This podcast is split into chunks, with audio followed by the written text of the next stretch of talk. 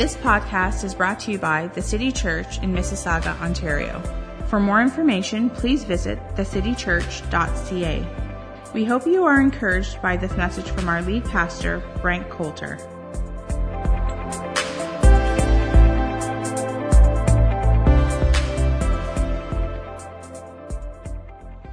Good morning again. Well, we are going to talk about church at church.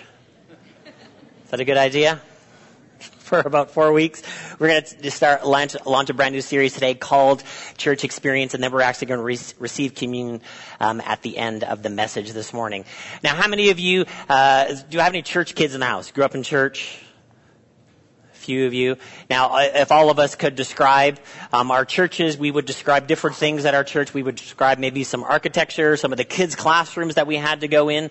Um, maybe uh, you know some of the songs that we sang. You know what the what the preacher would do. Now, my my dad was always my pastor growing up, and back in the day when for a while we were uh, he was pastoring in the United Church, and he used to wear a gown preaching with like blue felt on the top and like the flowing arms and stuff like that. And on Easter, he would wear a white gown. It's pretty special. Big deal. And then, um, and then we would go to some Pentecostal churches sometimes because my parents grew up Pentecostal. And so we would go and, and there was no preachers wearing gowns at the Pentecostal church. And the church that we grew up in, we had stained glass windows. Anybody have stained glass windows? And we've got stained glass lights on our stage. And then at, at our church growing up, we had an organ. The only, the only instrument that was allowed to be played in church growing up was the organ. But you know what? It's kind of fudging because organ is actually supposed to be all the instruments in one, so it's kind of cheating, but it's just one instrument. And then when we go to the Pentecostal church, they would have like a full band on the stage. Can you believe this? And we would sing hymns and they would sing choruses. And we could all describe uh, different situations and practices and things that we had grown up in with church, and those could be described as our church experiences. But uh, we can't just limit church to those thoughts, to those outward things, to architectures, to a song style, to a dress code. That we, if we don't understand what the church is all about, we can actually miss the deeper purposes of the church. And the sad part is, within church history, people have fought small wars about all of the things that I have described, church decorations and church song styles and dress codes and, and, um, we grew up, the church that we grew up in had pews. No cushions, people. Hard wood pews. Whoever thought this was a good idea? But then some churches want to switch to chairs with cushions. And some people almost die in that meeting when they discuss, we're going to replace the pews with chairs. My grandmother sat on this pew.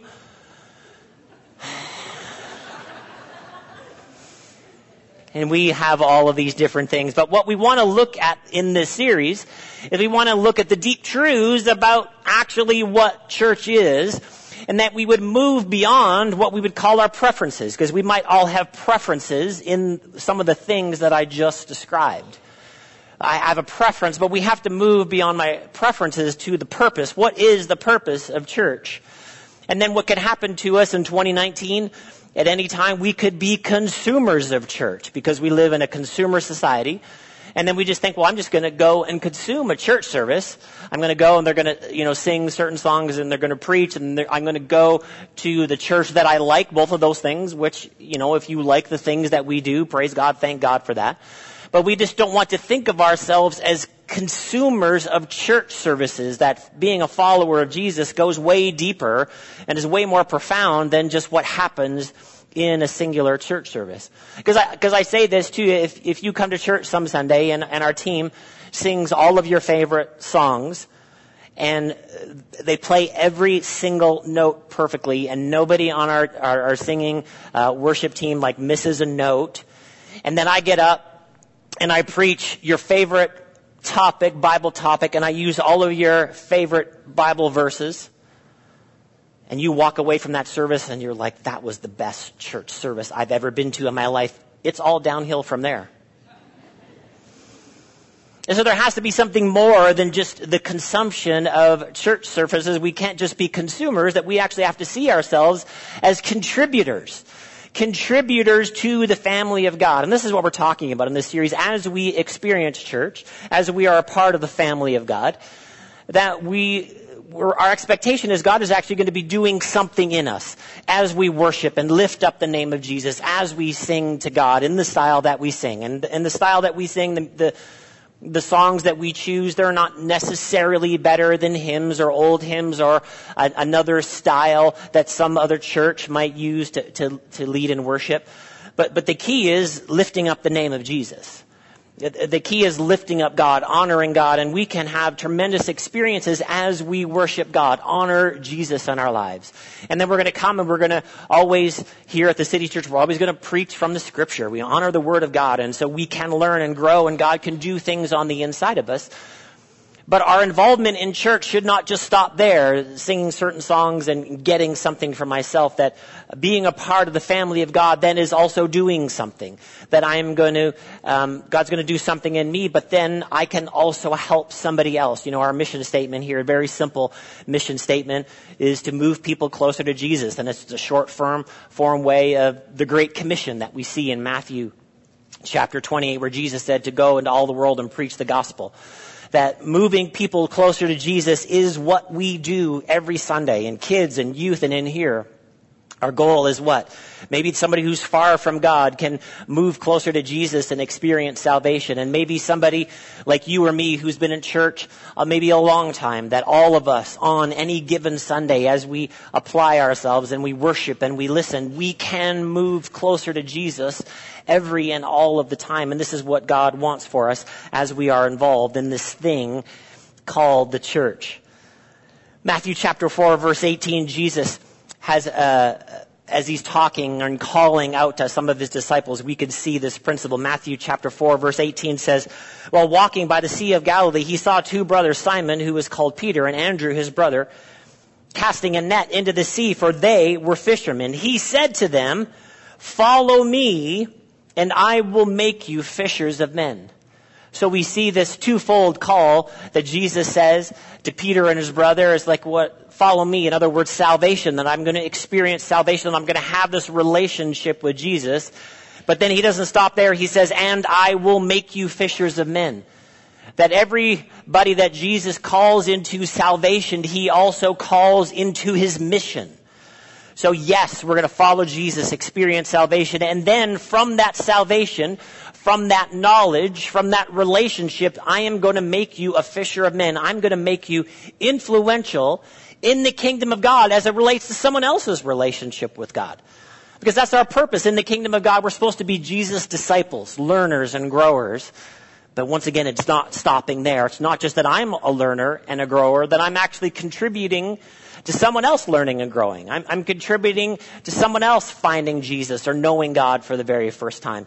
So he invites us into salvation, and then he also invites us into mission.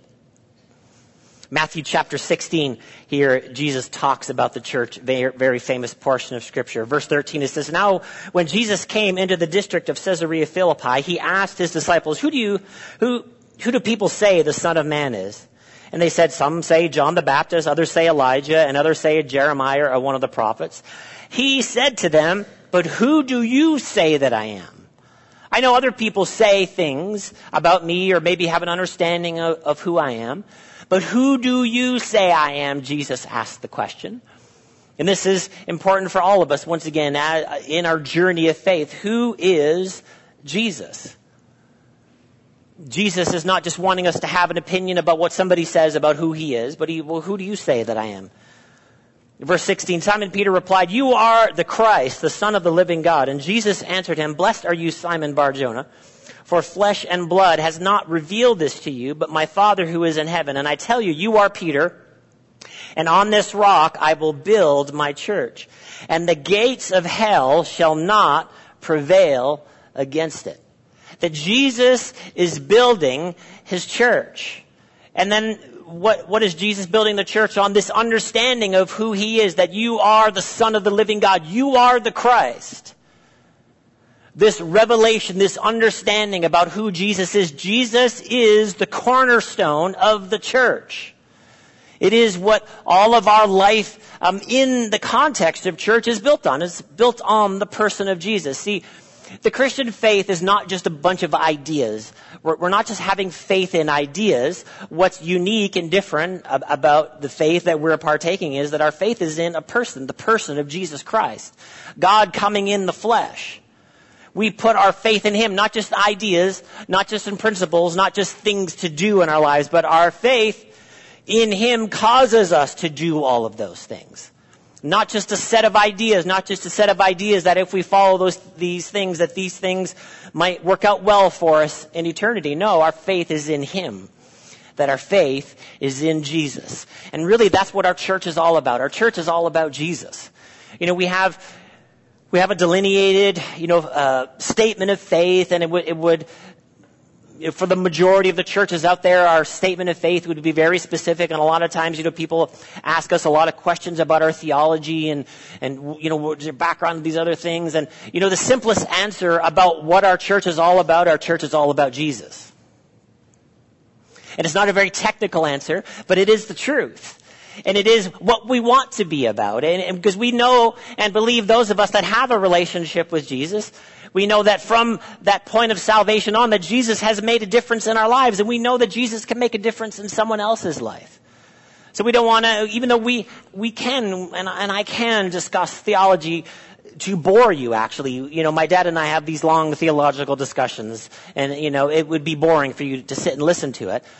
Uh, and it's not that we don't have theological positions, but to boil it down to this idea that, that our church is about Jesus is the most important thing. That we would experience a relationship with Jesus in the context of church. And I'm going to give you a few definitions of church so that we can see what it is because as I was talking about church earlier, you know, the experiences we might have at church or the memories that we might have at church.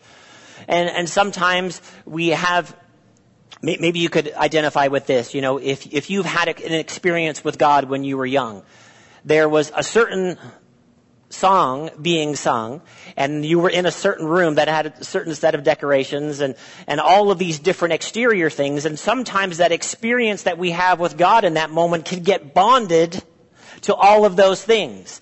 And we think all of those surrounding things are the most important things, but all of those things are not the most important things. It is that, that connection, that experience with God in the context of the church. And as we're describing church, I described all these exterior things because a lot of times when we say church, we're talking about a building. But the building is not the church. You are the church. People are the church. He's building the church. And when Jesus said that, he's not talking about buildings. He's talking about people. And here we are, the city church. We're a local expression of church here in Mississauga. And, and there's literally billions of people in the world gathering on Sunday. And the reason we gather on Sunday, because that's the day of the resurrection. And we have brothers and sisters around the world in local churches all over the world gathering, lifting up the name of Jesus. The church is people. And God is building the church through building people, building up individuals and their relationship with God, and then building the church numerically. And we get to be a part of that. We get to help other people. As we are being discipled, we get to help other people being discipled. So I'm going to give you couple def- definitions of the word church. One of the definitions of church, it just means house of God. And once again, what makes this a house of God is not that we call the building of the church, is that you're here and you actually house the Spirit of God. There's nothing special about uh, the drywall in this building. Uh, or, or the steel girders. These aren't holy steel girders. They are just girders. But what makes this the house of God is when you are here. So we, as the church, as individuals, and then as the family of God, we are the house of God. The church is a house of prayer. Jesus said, my house will be called a house of prayer. So not just the physical building. You are the building of God, the scripture tells us. That it's no longer the Spirit of God is, is stuck inside a building somewhere, that the Spirit of God actually dwells in you. So we, as individuals and a church family, we are the house of prayer. We are the called out ones. Uh, the Greek word for church is ecclesia or ecclesia, however you would like to say that. We're, we're the called out ones. We are the gathering together of a people for a purpose. We are the people of God and, and church is all about getting together. God never calls any individual Christ follower to be a lone ranger. God calls everybody into the family of God because the things that He wants us to do in the context of the church in which He's building can only happen in community. It can only happen doing it with other people.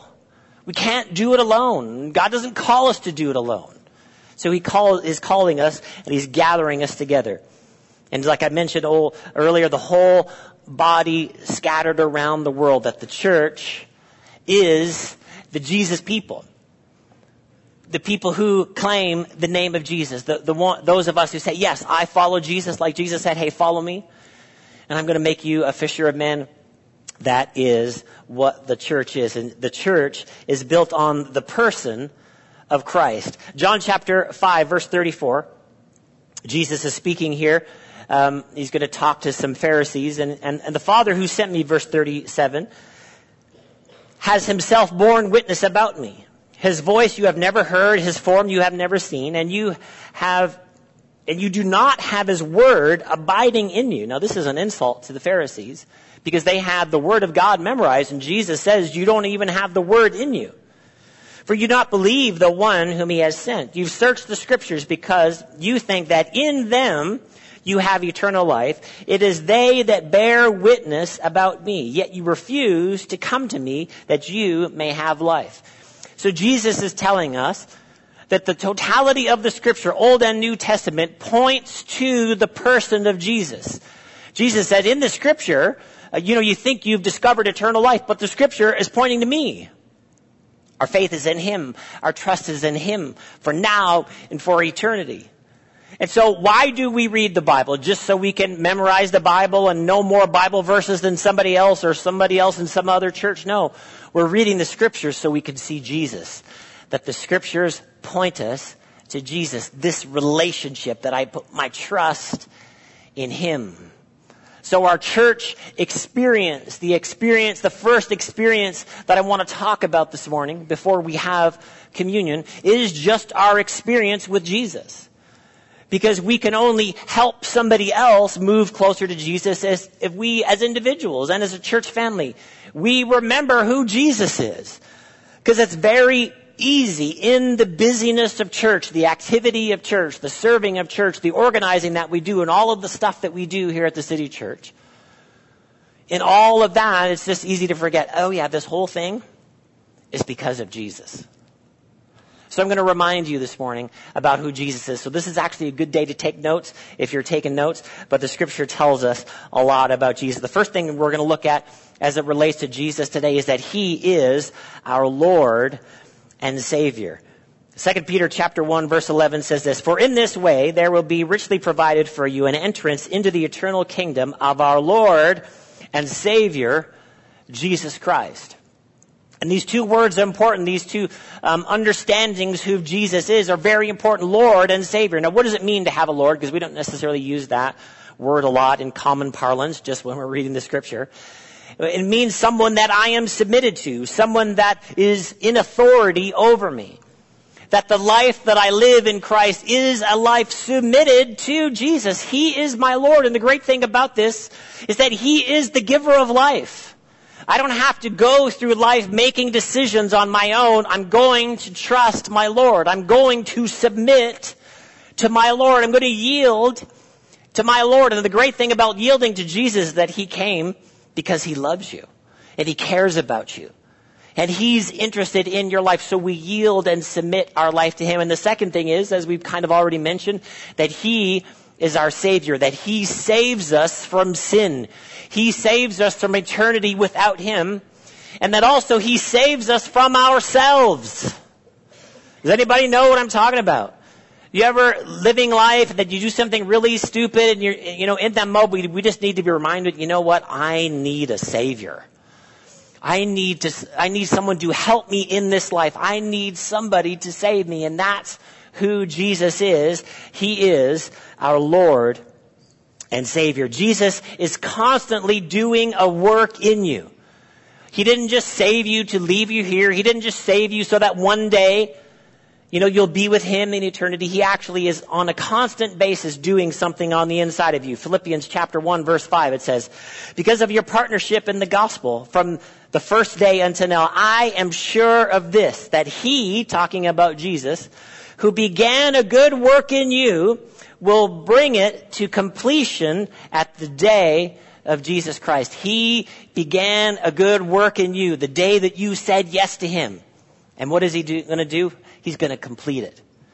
No, I don't mean this um, in the plastic surgery sense of the word, but do you need any work done? We need some. We need to get some work done, right? And what is he doing? He's not changing the bone structure of our face. Um, go for it, whatever. Uh, mold it as you will. Um, but he's talking it. He's talking about doing something on the inside of us. That he is working something out. That he didn't just save us one day to leave us alone and I'll see you in heaven. No, that he is there constantly and he, he is working out and he is, he's doing a good work in us every day, all of the time. This is who Jesus is.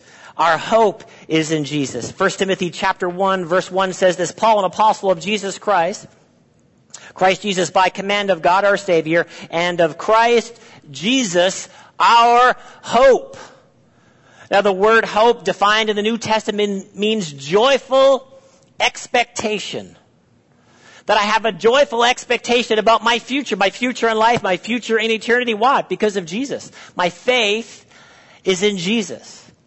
And my hope is in Him. My hope, my joyful expectation is not in my circumstances because sometimes the circumstances that we're looking at are not joyful. Would you agree? That we could be in the middle of a day or a week or a month where no experience that we have on the outside is joyful, but I can still get up every day and put a smile on my face because my hope, my joyful expectation is in Jesus, not my circumstances. My, my joyful expectation is in Jesus and not what other people think about me.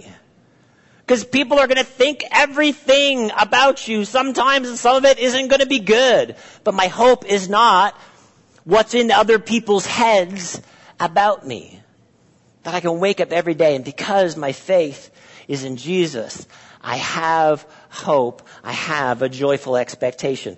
Jesus is our high priest. Hebrews chapter 4 verse 14 says, since then, since we have a great high priest who passed through the heavens, Jesus, the Son of God, let us hold fast our confession. In other words, the words we say should be affected because we have a relationship with Jesus. For we do not have a high priest who is unable to sympathize with our weaknesses, but who in every respect has been tempted as we are, yet without sin. And what that means is Jesus understands. He gets it, what it means to have flesh. He lived here on the earth for about 33 years and he went through all of the same temptations, but without sin. Therefore, he is the one that can help us. He is our high priest. He is the one who is going to God on our behalf. And then it says this, let us then, because that is true, with confidence draw near to the throne of grace that we may receive mercy and find grace to help in time of need. Do you ever need mercy? In other words, you did something stupid and you know sometimes there, there's repercussions based on the stupid thing that you did. And mercy means that you don't get what you do deserve. Grace, on the other hand, means you get what you don't deserve, simple definitions. But we need mercy. We need mercy from God. And so what is it? That we, we can go, we can go to the throne of grace and we can obtain mercy. And then we can find grace to help in time of need because we have a high priest. Faced all the same things that we have, lived in the same world that we live in, and we can go to him for help. That Jesus helps us. And this is the thing that we need to allow to happen in our lives. This needs to be a big part of our church experience. I need the help of Jesus. Because what are we pointing someone else to? How are we going to help somebody else? By pretending that we're super Christian. No, they don't need you. They need Jesus. We're pointing people to Jesus. He is where their help is going to come from. And He invites us because he's our high priest. He says, hey, come to the throne of grace. And he's not too busy with the famous pastors. He's not too uh, busy with the pope or whoever you think is more important than you. That he is available all the time. That the throne of grace is always open for you so we can come to find help in time of need. Jesus is our advocate. He is our mediator. It's another uh, word for describing lawyers. If you're a lawyer in here today, awesome, but you're not as good as Jesus, sorry to say. Jesus is our lawyer before God. 1 John chapter 2 verse 1. My dear children, I write this to you so that you will not sin, but if anybody does sin, we have an advocate with the Father, Jesus Christ that He is our advocate. He is the one who's arguing on our behalf. The righteous one. He is atoning sacrifice for our sins and not only for ours, but also for the sins of the whole world. See, He is our go-between between us and God. We don't need anybody else in there. There's no other person that qualifies. There's nobody else who's good enough. And so what is Jesus when, when we sin and we mess up? What is our claim? Our claim is not our own righteousness. It is Jesus. And that's what he argues on our behalf before God the Father. I give my righteousness to them. He has provided that for us on the cross. He is our advocate. He is our mediator. Peace. Ephesians chapter 2 verse 13. But now, in Christ you who are once afar off have now been brought near by the blood of Jesus. For he himself is our peace. Not ideas, not philosophy. Jesus is our peace. He, the Son of God, the Prince of Peace, is our peace, who has been, who has made us both one and has broken down in his flesh the dividing wall of hostility do you have any hostility in any of your relationships? Some of our relationships can get difficult sometime, right? Marriage can get difficult and parenting things and friendships, these can, uh, it feels like a hostile situation sometimes. But what is, what is our faith in? Our faith is in the one who gives us peace.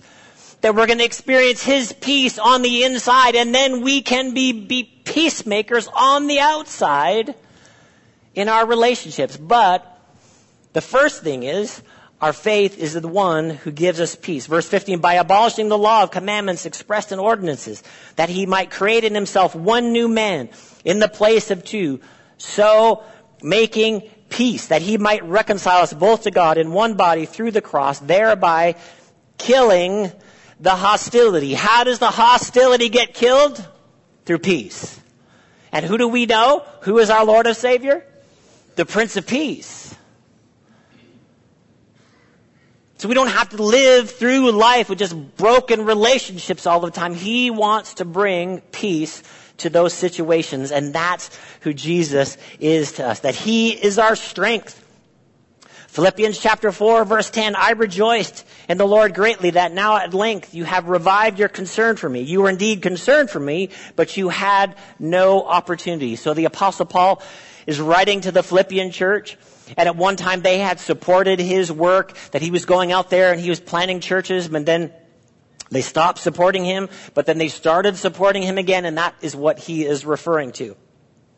Verse 11, not that I'm speaking of being of need, for I have learned in whatever situation I am to be content. I know how to be brought low, and I know how to abound. In any and every circumstance, I have learned the secret of facing plenty and hunger, abundance and need.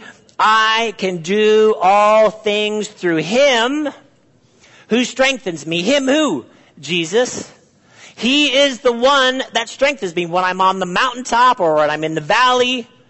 That's what Paul is saying. You know, sometimes I've, I've had a lot and sometimes I haven't. But in every situation, every situation, He is the one who strengthens me and I can do it because He gives me strength. That's the way we need to think about life. That's the way we need to go through life as a Christ follower, as part of the church. And then when we're involved in church and we're involved with people and relationships and somebody needs strength, your strength will only go so far, but God's strength is inexhaustible.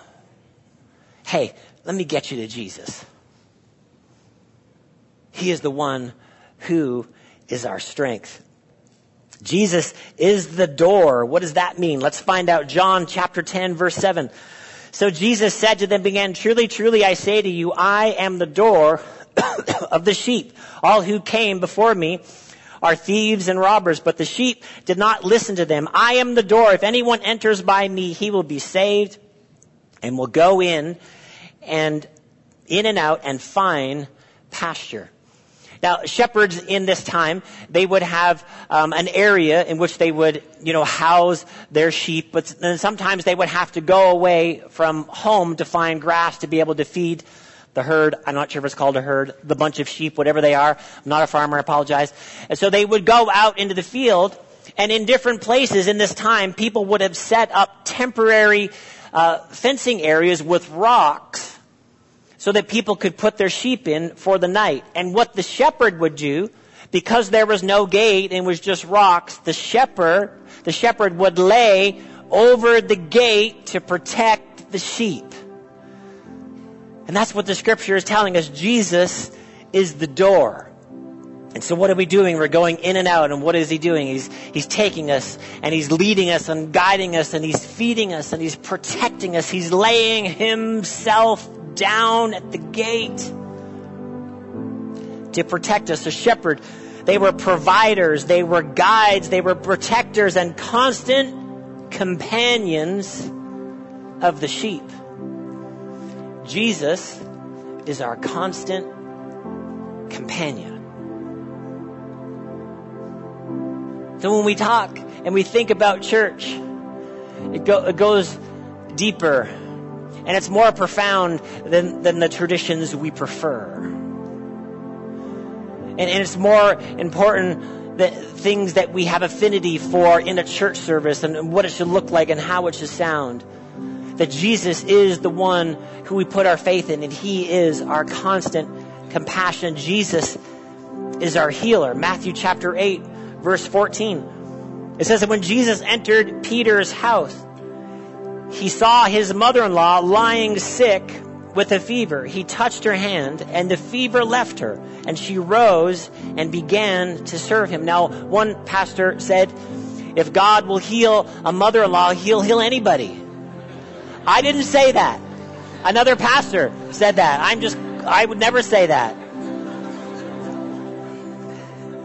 But here, he went to Peter's house and she was sick. And then what did Jesus do?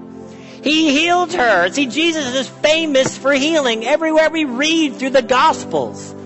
That Jesus was going places and that he would see somebody or somebody would call out. And what would Jesus do? Invariably, we see Jesus healing people over and over again. Verse 16, that evening they brought to him many who were oppressed by demons, and he cast out the spirits with the word and healed all who were sick. This, talking about what we just read, was to fulfill what was spoken by the prophet Isaiah. He took our illnesses and he bore our diseases. So what did the prophet Isaiah say? Verse 4 of chapter 53, prophesying about Jesus to come. Surely he has borne our griefs and carried our sorrows, yet we esteemed him stricken, smitten of God, and afflicted. But, but he was pierced for our transgressions See, the reason we put our faith in Jesus is because He is the one who paid the ultimate price for us. We don't put our faith in people at church. Everybody at church should have their faith in Jesus because He is the one that died for our transgressions. He was crushed for our iniquities. Upon Him was the chastisement that brought us peace. See, when we think about Jesus going to the cross, one of the things, the physical things that he suffered through was they placed a crown of thorns on his head. Do you remember that? And that's actually a great descriptor for what dealing with difficult thoughts is like. You ever feel that sometimes like thoughts are like bombarding your mind? And what about this? And what are you going to do? And this, this, and they don't like you. And this thing happened. And what are you going to do about your finances? And what are you going to do about your health? And what are you going to do about your relationships? And these things just coming, keep coming at you. But Jesus took all of that on the cross so we could have peace. And we, as the church, need to remind ourselves that we have peace in Jesus, peace from tormenting thoughts. The chastisement of that brought us peace. And with his wounds, we are healed. That's what we need to think about today. That Jesus is our healer. It's time for communion. The elements are there underneath the seat in front of you. If you are on the first row, it is by the leg of your chair. If you are visiting with us and you are a Christ follower, we invite you to take communion with us, but you certainly don't have to feel pressured to. Just the instructions about the elements. There's two things there. The top piece is just the cellophane that you can open up and pull out the wafer and just hold it there. You don't have to open up the bottom just yet. I know it's hard to get these open sometimes, so we'll give you a few seconds. But the reason we do this as the church, the reason that we hold this physical wafer, that this physical wafer reminds us of something that is spiritually true. It reminds us of that story read in Matthew 8. It reminds us of the prophecy in Isaiah 53. That Jesus took stripes. In other words, when he was whipped, it looked like stripes on his back. Why? Because there was blood coming out and there was flesh exposed. In other words, his body was broken so we could have healing. But what do we need to do as we experience these things in church? We need to remind ourselves that Jesus' power is greater than the sickness and disease we face. And, and the sickness and disease that we face has a name, but Jesus' name is above that name. And so the reason we hold this wafer is to remind us that something has been done for us, that Jesus shed his blood the scripture tells us that he took the bread and he broke it and he said to them, Do this in remembrance of me. That we remind ourselves that the one that we have faith in for now and for eternity, he is our healer. Let's just pray this morning. God, we thank you for Jesus today and we remind, we remind ourselves that you are our healer. God, we thank you, Lord, from the top of our head to the soles of our feet, that your power is greater than any disease or sickness that we are facing. That your power is greater than any pain that we feel. God, we put our trust in you today.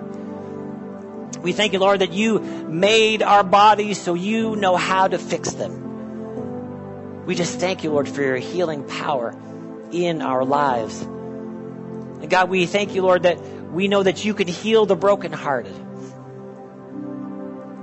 So we just pray, Lord, for anyone in here today who feels brokenhearted in their emotions, that their emotions today are damaged. God, we know that you are the only one that can heal human hearts. So we just open up ourselves to you today, Lord. That you heal us in every way. That you heal us and make us whole. We thank you for that, Lord. In Jesus' name we pray. Amen. Let's eat together. Let's open up the bottom portion with the cup. Jesus, at the Last Supper, he took the cup and he said, This is the new covenant in my blood. The scripture teaches us in the Old Testament where there's no shedding of blood, where there's no shedding of blood, there's no remission of sins. But what does shed blood do? It takes away our sin, takes away our past. As we hold this juice, it reminds us that because of the blood of Jesus, we experience righteousness with God, not our own righteousness. Our own righteousness falls so short. But because of the blood of Jesus, because he shed his blood, washed away our sins, that we can actually be in a relationship with God today. That he gives us righteousness, that our past sins, our past mistakes are not defining our future. That forever and for eternity our sins are washed away. Let's just pray this morning. God, we thank you for the blood of Jesus, that he shed his blood so that we could be righteous in your eyes. We thank you, Lord, today for forgiveness of sins, forgiveness for our mistakes, forgiveness of our, for our past, and all of the areas that we come short, Lord. We know that you make up the difference because Jesus shed his blood. We are so thankful for that today, Lord. In Jesus' name we pray. Amen. Let's drink together. Thanks for listening. If you need prayer or would like to share how this message has impacted you, please email info at thecitychurch.ca.